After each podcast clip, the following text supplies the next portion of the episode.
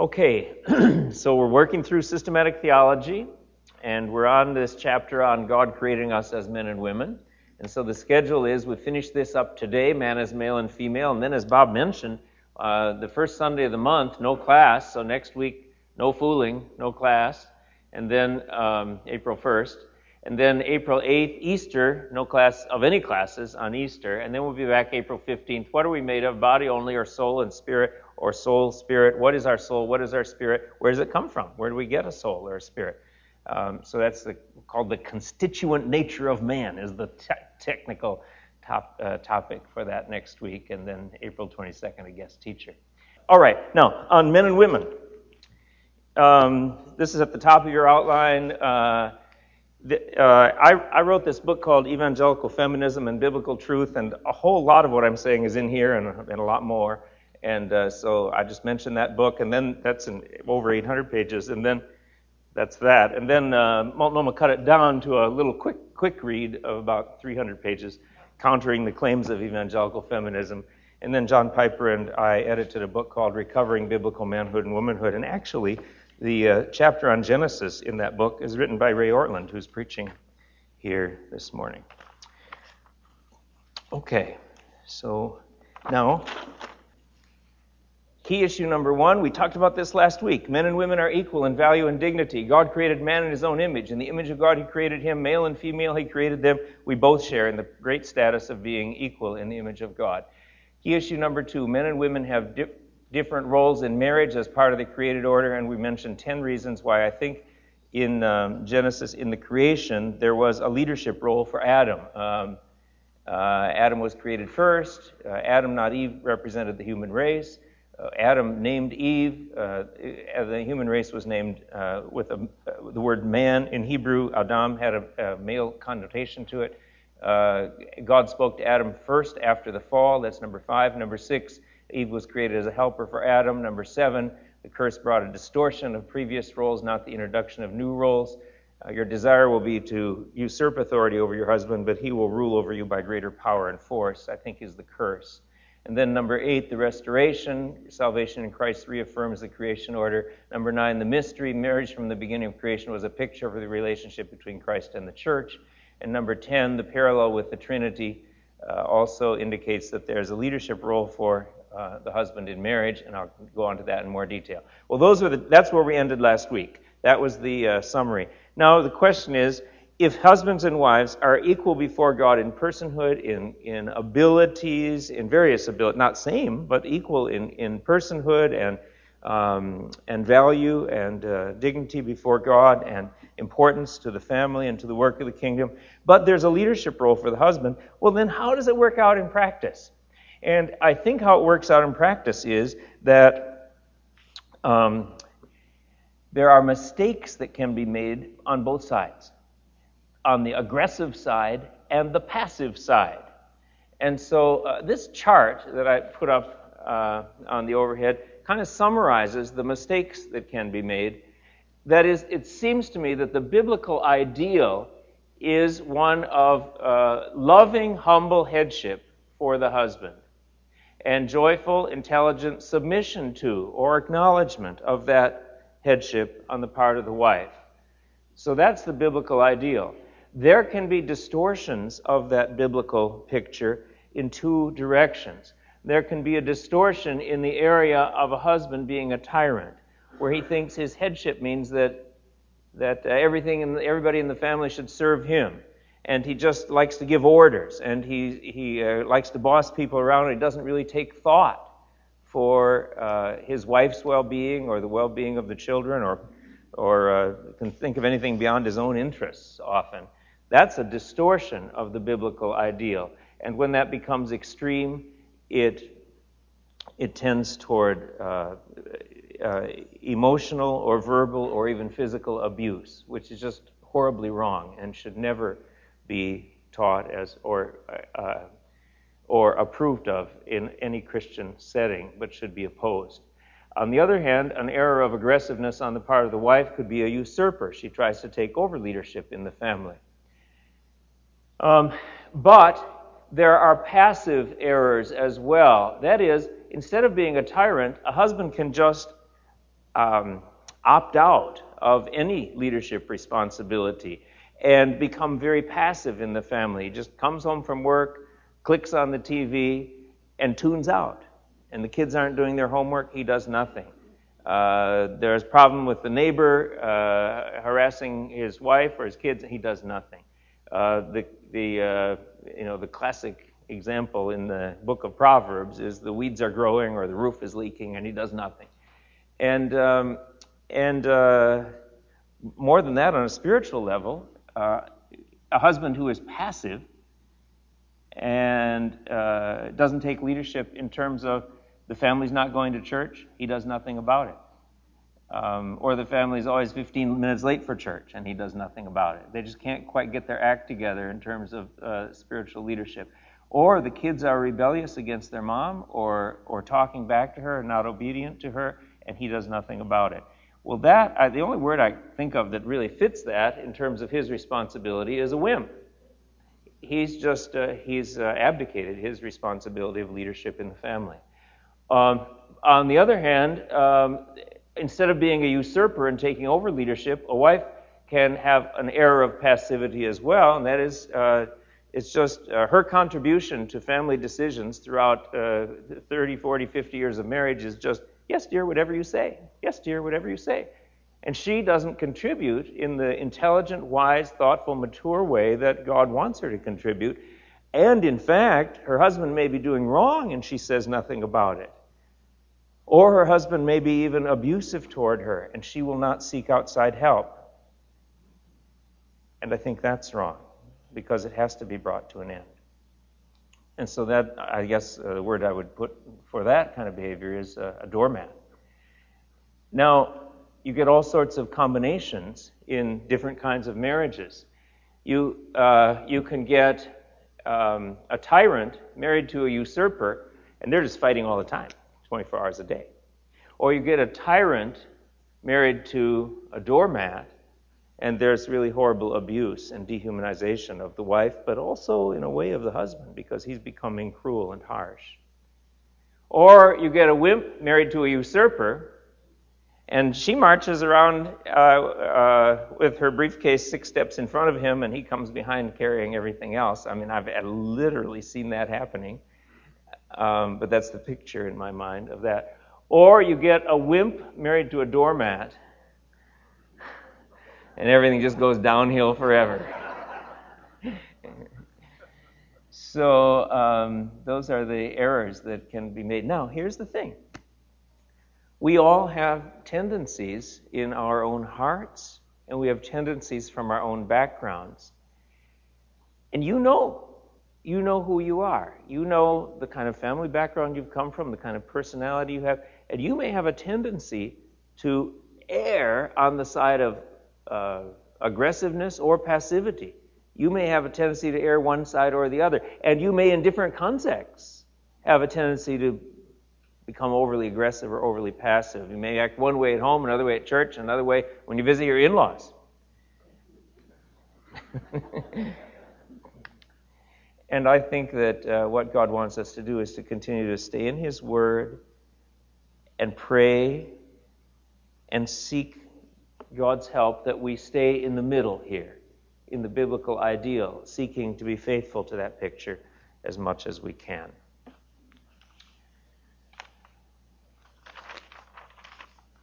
Do you have questions on that before?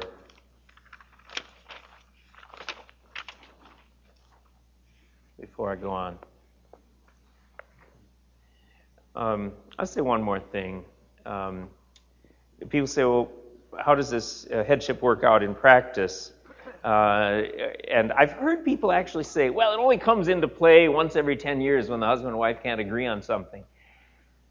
I don't think that's right. I think they're probably in a, in a marriage functioning according to a biblical pattern, I think there's probably a kind of a quiet, subtle acknowledgement of this pattern of decision making that just affects the whole of the couple's relationship throughout uh, every day when they're making decisions together.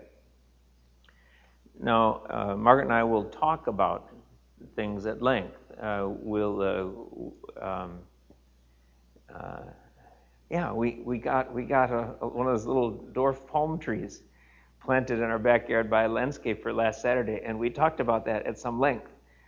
More length than I was happy to talk about it with. and I think I mentioned I carried that little thing to a lot of different places and then back to a lot of different places in the backyard, but we ended up uh, with a good decision, and, and, uh, and I'm glad.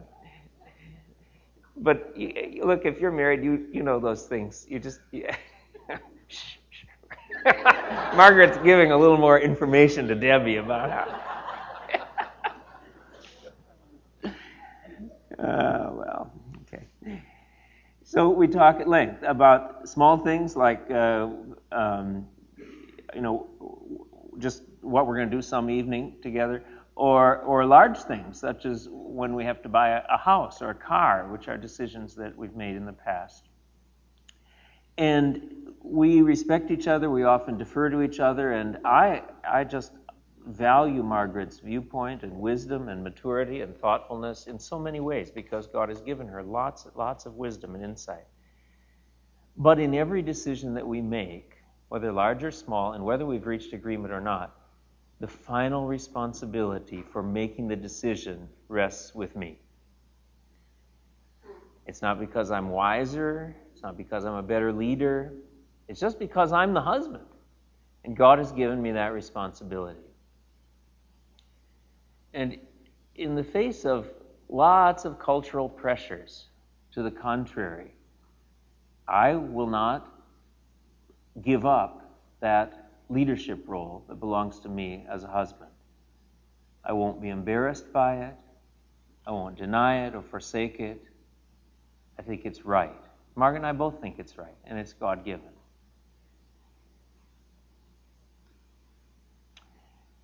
Now, um, another analogy that may be helpful takes it outside of the marriage realm is in the workplace. Um, how many of you have reported to somebody else in a work situation? 100%, I guess. How many, how many of you have had other people report to you in a work situation? Lots of you, many of you, okay.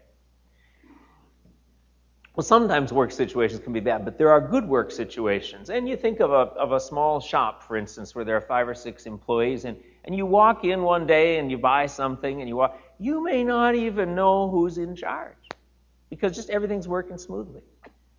But if there's trouble, or if there's a conflict with a customer, or some state inspector comes by with some violation or something, Everybody knows who you turn to. Everybody knows who's in charge. Where there's a decision to be made, there's an acknowledgement that the boss is the boss. And in a good work situation, that isn't a, a tyrant kind of uh, decision making process. Oftentimes there's listening to other people's viewpoint, but you still know who the boss is. I think that that doesn't mean the person is more valuable as a person just because he or she is the boss. It just means that there's an authority that's been entrusted to the person. And so I think acknowledging a leadership role to a husband in marriage is not oppressive or, or demeaning, um, but I think it's just right in a biblical sense. Do you want to talk about that anymore? Um, we all right on that? Okay, I'm going to go on. Um, I'm going to mention two other things that I don't uh, don't want to talk about at length here. I, the conflict with egalitarianism or feminism in the culture is whether there's a leadership role for the husband. there are two other points. I won't talk about it length here, but I think the, the husband has primary responsibility to provide for and protect the family, uh, including protection from all abuse. And the wife has primary responsibility to care for the home and nurture children if God gives children. And I discussed that at some length in Evangelical Feminism and Biblical Truth. Interestingly enough, even feminists seem to acknowledge something of this. Because even the most radical feminist who wants to share everything equally I don't think in that marriage, when there's a strange sound outside in the backyard in the middle of the night, we'll say, um, we'll, we'll want the husband to say, Oh, let's see, it's odd number day. It's your turn, dear, to go out and check what's wrong. No, there's an acknowledgement that it falls to the husband to protect, the primary responsibility to protect. And, um, and I think primary responsibility to provide for. Now, I don't, I don't have any objection to wives as well as husbands contributing to the income in the family. I think Proverbs 31 assumes that that's being done. A wife uh, considers that her merchandise is profitable. She considers a field and buys it, and, and I don't think there's anything wrong with that, but I don't think that it's her primary responsibility. So that I said when I performed the wedding ceremony, uh, for instance, for, well, I remember the one, I don't know if I did for all three, maybe I did, but uh, for our oldest son and his wife, Elliot and Casey, in the wedding ceremony, I said, Now, Elliot, um, God has given you the primary responsibility to provide for your family. If Casey uh, wants to help in terms of earning income, and you agree on this, and um, and, and it's fine that uh, she is able to, to, to help, but she doesn't have to. You have to. Um, as it turned out, he worked. She went to school, got an MBA. and she worked, and with her MBA, she was earning quite a bit of money. So he went to seminary and got a MDiv degree. Now he's a pastor, and she's home taking care of the, their daughter. And uh, so there was an interchange of roles for a time, but for the purpose of enabling him long term to be the primary provider. And I think that's right. And similarly, I think the wife has the primary responsibility to care for the home and nurture children, although uh, I think it is certainly right for husbands to help. Okay, now, let me just watch my time because I want to come, uh, when, when we get to the end of the hour here, I want to be done with this uh, topic. Some egalitarian objections to male headship in marriage. And there are three that I'll talk about. Um, the first one is Galatians 3:28 abolishes role distinctions in marriage because it says in Christ there's neither male nor female. The second one is Ephesians 5:21 teaches mutual submission, so there's no leadership role for the husband. And the third one is that head means source, not authority. And the husband is the head of the wife, Ephesians 5:23, as Christ is the head of the church. I'll just spend a couple of minutes on each of these objections that have been used by evangelical feminists, that is, people within the evangelical world who say there's no leadership role for men or for the husband. And the other word I use to call them is egalitarians. And so that's in the heading on your outline egalitarian objections. Um, first objection is Galatians 3:28 abolishes role distinctions in marriage. There's neither Jew nor Greek, there's neither slave nor free, there's neither male nor female, for you are all one in Christ Jesus. Egalitarians will look at this and says and say, look, these roles between men and women, husbands and wives, these are abolished because we're all one in Christ Jesus, so there's neither male nor female. My answer is to this that where it says you are all one, it means that we have unity but it doesn't mean we're exactly the same. Um, uh, it doesn't mean we're exactly the same because elsewhere Paul wrote about the husband being the head of the wife and wives being subject to their husband's leadership. He's not contradicting himself. Um, but we have to interpret this consistently with the rest of what the Bible teaches about husbands and wives. and uh, after Paul wrote Galatians, he wrote uh, Ephesians and Colossians, both of which talk about husband's headship in marriage. So, so I don't think that abolishes leadership. In fact, uh, I had a former student, Rick Hove, who wrote a whole book on what Galatians 3:28 means, and he did a lot of research into the Greek construction of "you are all one," showed that every place where this construction occurs, it joins different kinds of things. You're many members, but one body. You know, there's an arm, a, a foot, a ear, an eye. But that doesn't mean the ear and the eye all have the same functions. It just means you're united. You're all one body. And so I think what Paul is saying is that in the body of Christ, you have differences, but um, you're still united as one. And don't think of each other as better and worse. I'm a Jew, you're a Greek. I'm free, you're a slave. I'm a man, you're a woman. Don't think of yourselves as better and worse. You're all one. Be united. The problem with the egalitarian view, if you say Galatians 3:28 abolishes distinctions between men and women, can you think what the next step in the argument would be?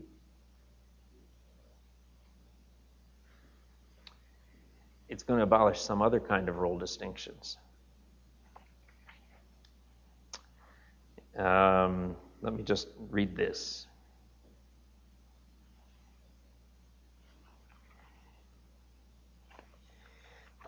uh, tragic case A man we know who was a pastor, in fact, pastor in the church we went to in England, left his wife for a homosexual relationship and then began writing aggressively promoting homosexuality.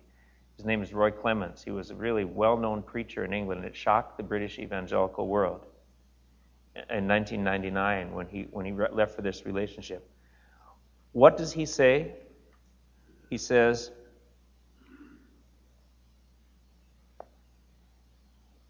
in the wake of, secu- of, the secular feminist movement, women have found new confidence to claim a role for themselves within the church. They've developed a hermeneutic to deal with the biblical texts, which had not been used to deny their, which had been used to deny them that role in the past. Gay Christians are using exactly the same kind of hermeneutic tools to challenge the tradition in regard to homosexuality.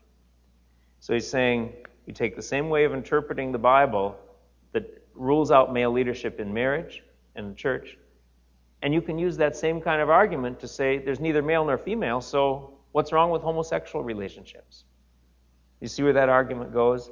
And I think the logic is consistent, and he's come out uh, uh, explicitly with that. So I think that Galatians 3:28 should not be used to say there's no difference in role between men and women. Are you, are you, are you with me on that? Number two, Galatians, Ephesians 5:21. Some people say this uh, nullifies male authority in marriage. Ephesians 5:21 says, um, "Submitting to one another or being subject to one another out of reverence for Christ." Now, the context shows that what Paul means is, I'm going to give you three examples. Wives be subject to husbands, children be subject to parents, and servants or slaves be subject to your masters. None of those roles is reversible. Paul doesn't mean that there's no authority at all between parents and children, for example. See, he can't mean that parents don't have authority over their children, that you have to be mutually subject to one another and, and there's no leadership for the children. I mean, what, how would that work out? You know, Julie, it's time for you to go to bed now. No, Daddy, it's time for you to go to bed. Uh, Paul didn't mean that, he, where he says, Children, uh, obey your parents. And the context shows that what Paul is talking about is how those relationships of authority work out. Not one of those relationships is reversible. The Greek word submit, hupotasso, always means submit to an authority. And I think it means some of you be subject to others. Now, uh, a friend of mine, Dan Doriani, uh, did some research on this verse, and never in the whole history of the church before the 1950s did anybody think that Ephesians 5:21 ruled out the husband's leadership in marriage. Never before the 1950s, when feminism came on the scene, was anybody arguing that this verse did away with male leadership in marriage. And I don't think it does. I think it means that husbands should be thoughtful to their wives, and he and Paul modifies that and consider it, but it doesn't obliterate male leadership. Number three, some egalitarians have said if the husband is the head of the wife, Ephesians 5:23, this doesn't mean person in authority. It means source. The husband is the source of the wife, and that's kind of a veiled way of talking about Adam and Eve. Adam was the source of Eve. Well, this Greek word for head, kephale, um, it, I, I, uh, I, once looked at a few examples. Um, in fact, I got a computer printout from uh, a program that was then available through the University of California, Irvine, back in 1985. And um, uh, I looked at 2,336 examples of this Greek word head in ancient Greek literature, from Homer, 8th century BC, on through Plato and Aristotle and Thucydides and Herodotus and a lot of Greek authors, all the way up to some church fathers in the 4th century AD, over 2,000 examples. And I read a lot of cases. I mean, I, most of the time it just means physical head of a person's body. And I read lots and lots and lots of battle stories where one soldier cut off the head of another, more than I ever wanted to read, but that's where it was. Uh, but I found over 50 examples where A is the head of B, means A is the person in authority. Um, uh, for instance, uh, the Roman emperor is called the head of the empire. The general is called the head of the army. In early church literature, the bishops are called the heads of the churches. Christ is called the head of the church. Um, and uh, again and again, every case was always the person in authority. Not one example has ever been discovered where person A is the head of person B. Uh, uh, does not occur in a context where person A has authority over person B. So I think it's quite clear that Ephesians 5:23, the husband is the head of the wife as Christ is the head of the church, means just what you always thought it meant before I looked at 2,336 examples. It just means there's a leadership role for the husband, though that is to be exercised with love and dignity and respect and care. I'm going to skip all that. So, number two issue we have different roles in marriage, even though we're equal. Number three, why did God make us this way? Why did God make us to be equal in value, but different from each other? Why didn't He just make all robots that all look the same? Or why didn't He just make all angels that I don't think have um, gender distinctions? Why did He make us as men and women? I think that one reason, Tammy? Yep.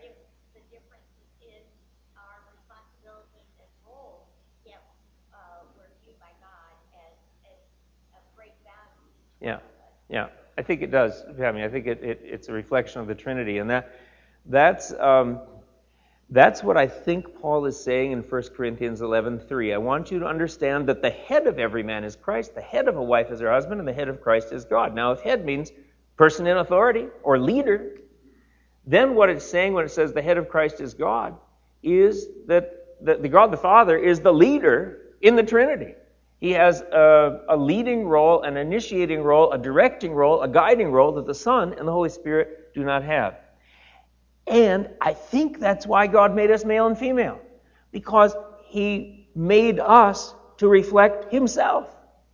And when we are equal as men and women, but different in roles, we're like God, because the Father and Son are equal, and Holy Spirit, equal in deity, but different in roles. And so, when that works out well, it's a beautiful reflection of the Trinity. Um, and just as the Father honors the Son in the Trinity, so husbands are to honor their wives, never be unkind, never abusive, never thoughtless, never careless, but, but always kind and gracious to their wives and seek honor for their wives. So, uh, then here's the diagram. Just as the Father and Son are equal, equal in, in eternity, equal in attributes, equal in power, equal in wisdom, equal in knowledge, equal in all their abilities. So, but they are different in role because the Father sends the Son into the world, or the Father creates the world through the Son in Genesis, and we get more explanation in John 1. And the, the Son comes and is obedient to the Father, and then the Father exalts him at his right hand. But he's at the right hand which means the father still has the leadership role. So in marriage, their husband and wife are equal but different in roles. Um, and now I, I, should just say that when I wrote that this that uh, this word kephale means head, means authority, there was all sorts of academic challenge to it, and I had to write some more articles back to kind of answer it. And I think I think it's kind of done now, but but, but it's, it's, I just, uh, there, the, writing in favor of male leadership in marriage doesn't make you popular with everybody. and some scholars write back and argue about that. So, in this area where I have written and others have written that the Trinity gives a pattern for marriage and the Father's leadership gives a pattern for marriage, there have been some scholars who have written things back and saying that Grudem is wrong and everybody who agrees with that view is wrong. And so um, Kevin Giles published a book recently with Zondervan. Gilbert Bilezikian, uh, formerly from Wheaton College and connected with Willow Creek Church, has published an article against that. And so that's a, kind of an ongoing debate, but I don't think there's any question where it's going to end up. Because the Bible is clear. There is a leadership role for the Father in the Trinity. Here are some other scripture passages. Ephesians 1 4, even as He, the Father, chose us in Him, the Son before the foundation of the world, that we should be holy and blameless before Him. That's a leadership role for the Father. The Father predestined us to be conformed to the image of the Son. That's a leadership role to the Father in Romans 8:29. Uh, John 3:16. If you only know one verse in the Bible, you know that. God so loved the world that he gave his only Son. Well, the Father has a leadership role there. He's sending the Son. Um, John 1 3, Hebrews 1 2, 1 Corinthians 8 6, Romans 8 34. I'm not going to read all of these. 1 Corinthians 15 28, when all things are subjected to him, the Son will be subjected to him who put all things under him, that God may be all in all. So on into eternity future, the Son will be subject to the Father. So the question is, when did the idea of headship and submission begin? The idea of authority in interpersonal relationships. Did it begin in 1987 when some of us formed the Council on Biblical Manhood and Womanhood? No. Did it begin with the Old Testament patriarchs? No. Did it begin with the fall in Genesis 3? No. Did the idea of headship and submission begin with the creation of Adam and Eve in Genesis 1? No. No, the idea of headship and submission never began. It has existed eternally in the, in the being of God. It has existed eternally in the very being of God. There's been difference in role between father and son. Yep, yep.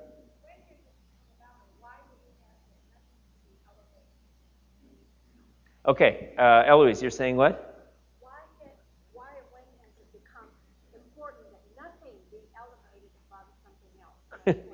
Why has it become important that nothing should be elevated against anything else? It's because we've got a culture that for at least 50 years has had an underlying rebellion against all kinds of authority.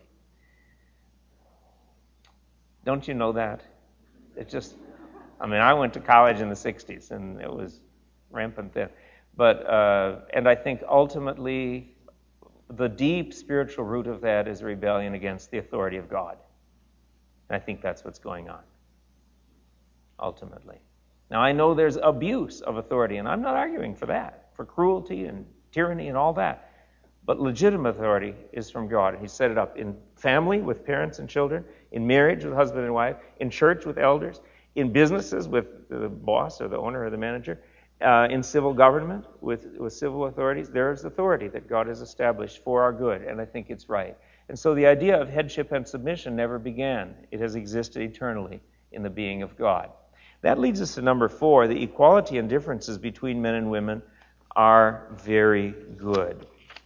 Equality and differences between men and women are very good.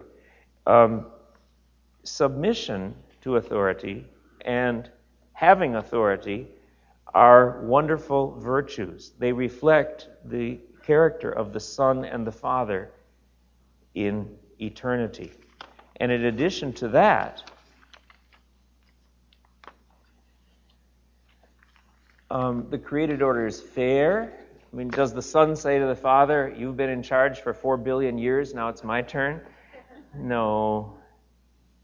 No, he says, I delight to do your will, oh my God. It's fair and it's best for us. What I'm saying, there is not one, one drop, one, one ounce, one milligram in what I'm saying that is anti women. Because if this is God's teaching, it is what's best for both of us as men and women. This is God's wise plan, and it should result in truly honoring women as women honor husbands as well. It does not lead to abuse, but guards against it, because abuse is a horrible distortion of this teaching. It doesn't suppress women's gifts and wisdom, but honors them. And the created order is beautiful. God took delight in it, and it reflects his character. I think that God has ordained that in our hearts, He's created us in a way that in our hearts there's something that should say, yes, this is right. It's, it's beautiful.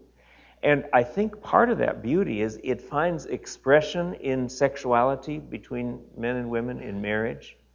Genesis 2, therefore, a man shall leave his father and mother and hold tightly to his wife, and the two shall become one flesh.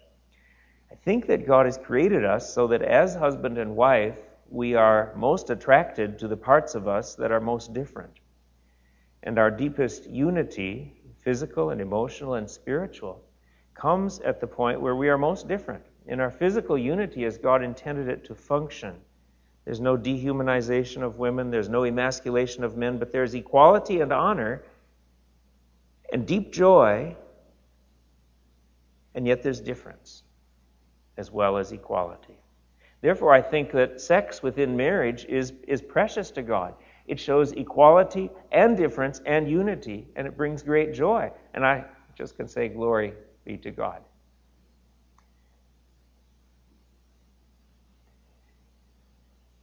So it's beautiful. Now, key issue number five, and this, with this we'll end.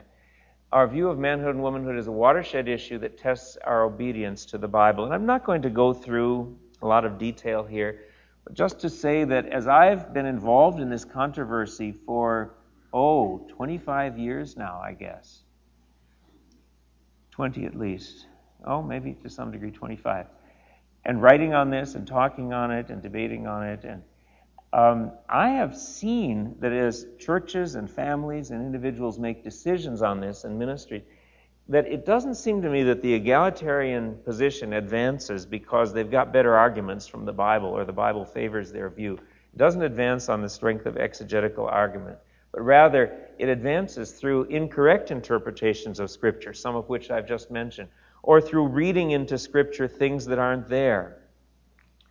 Um, and I detail that in this book, Evangelical Feminism A New Path to Liberalism. Or through incorrect assumptions about the meaning of words like kephale and hupotasso and be subject to.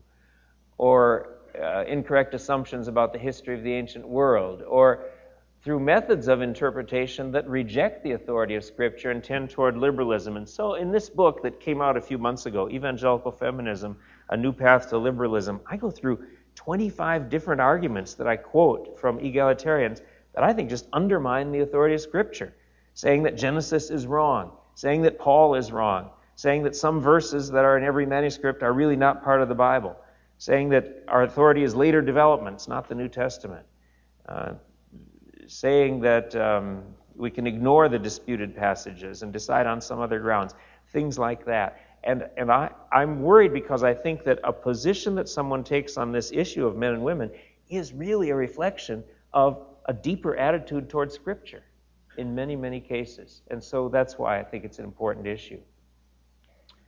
Um, and I think that this egalitarian position advances. I think it has two allies. Number one, the secular culture that Eloise it just it reflect it rejects authority, and you, re, you destroy authority in the family that's the build. That's the foundational building block.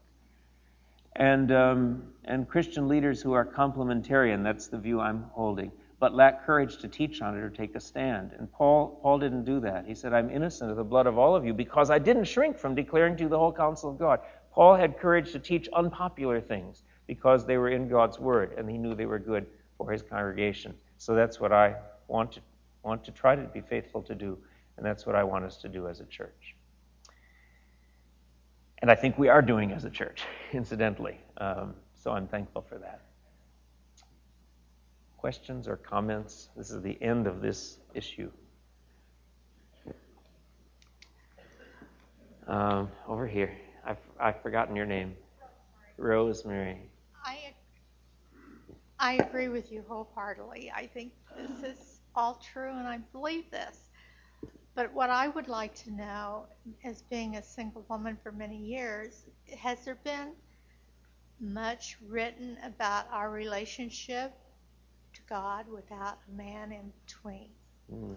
Or maybe even men without yeah. a woman? I really want to say something about that. Thank you for asking about the relationship of a woman to God without a man in between. I don't think that any woman, married or single, needs God needs a man in between. Uh, I didn't say anything about that, but I think that you relate directly to God because we're a kingdom of priests. We're all high priests. We all have access into the Holy of Holies, men and women alike, equally. And you know what? I was I was just sitting at that prayer service for Julie Bennett last night thinking, my wife has this wonderful heart for God that puts me to shame many times in her her relationship with the Lord and her love for the Lord. And and so um, your relationship to God is just an open and free relationship to Him as your Father, to Jesus as your brother and your Savior, and um, and for married women too. Yeah, thanks, El, thanks, Rosemary. now I remember something you've told me about your life, and thanks for asking that. Yeah. One more. Okay, John. Do you think that the distortions that, that do you think that the distortions of Scripture, like you're talking about right now, and some of the discussions you've been in for 25 years, do they start uh, with with theologians and manifest themselves in the secular world, or do they start in the secular world and then the theologians look for Scripture and distort it? um, does it start with the with the professors who go wrong, or does it start with the secular culture who goes wrong? Uh, a lot of times they seem to be, yeah, it seems to be that both can happen. Yeah, John, um, both can happen. Um, I don't fully understand where all that comes from, um, but I do think it's a really, it's, I think it's a really, really serious threat to the authority of Scripture in the church. Is uh, this egalitarian or evangelical feminist view, and that's why I wrote this recent book. Yeah, Pammy.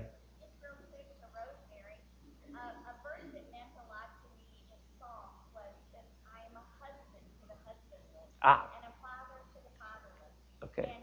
Go ahead, let's get this on the tape, Pammy, because Pammy's talking about what, for a time after your first husband yes, died. Yes, after my first husband died, I was comforted by the um, verse in Psalms that I am the husband to the husbandless and a father to the fatherless. It also mm. reads in some translation a judge um, to the to the ones that have not been mm-hmm. judged correctly. But I got so much comfort from that, and I used to I used to talk to Jesus as my husband. Yeah. And you know what's really interesting? I remember saying to him, "You know, here you are, my perfect husband, and I'm still not satisfied. I'd like one with flesh and bone, you know." And so we women are never satisfied. well, well, but but you did get one. And yeah. she's still not satisfied.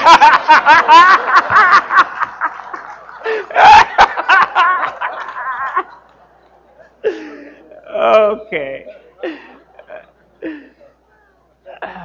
well, I think we should end with Jack's comment.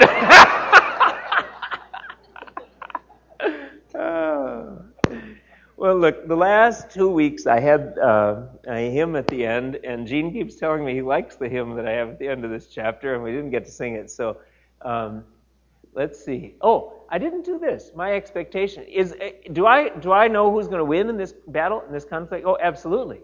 Um, I, I think the egalitarian position is going to continue to harm many people, but I don't think for a minute that it'll win because Jesus promised, "I will build my church," and He's doing that. And he, His goal is that He, in Ephesians 5:27, that He will present the church to Himself in splendor, without spot or wrinkle or any such thing, that she might be holy and without blemish throughout the history of the church. There have been all sorts of conflicts and controversies, but over the long course of history, in the end, the position that's faithful to Scripture has won out, and the other position has been marginalized and minimized in the church. And that's going to happen in this issue, too.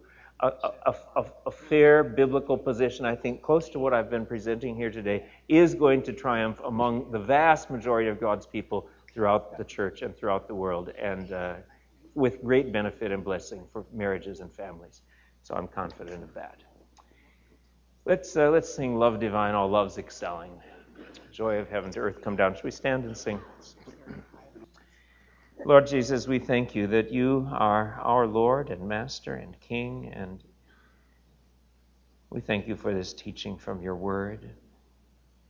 Lord, would you grant each of us in our hearts to see where there may be sin that causes us to stray one direction or another?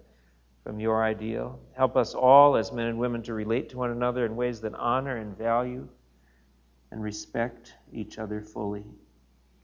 And pray for marriages in here, Lord, that they would more and more fully reflect your purpose and your plan and be beautiful in your sight and in the sight of husbands and wives and in the sight of others. And for the single men and women here, Lord, I pray uh, that you would help them to delight in their manhood or their womanhood as you have created it. And help them to feel fulfillment in their relationship to you and in all that you call them to do. Lord, give us joy and thanksgiving in who you have made us to be. Amen.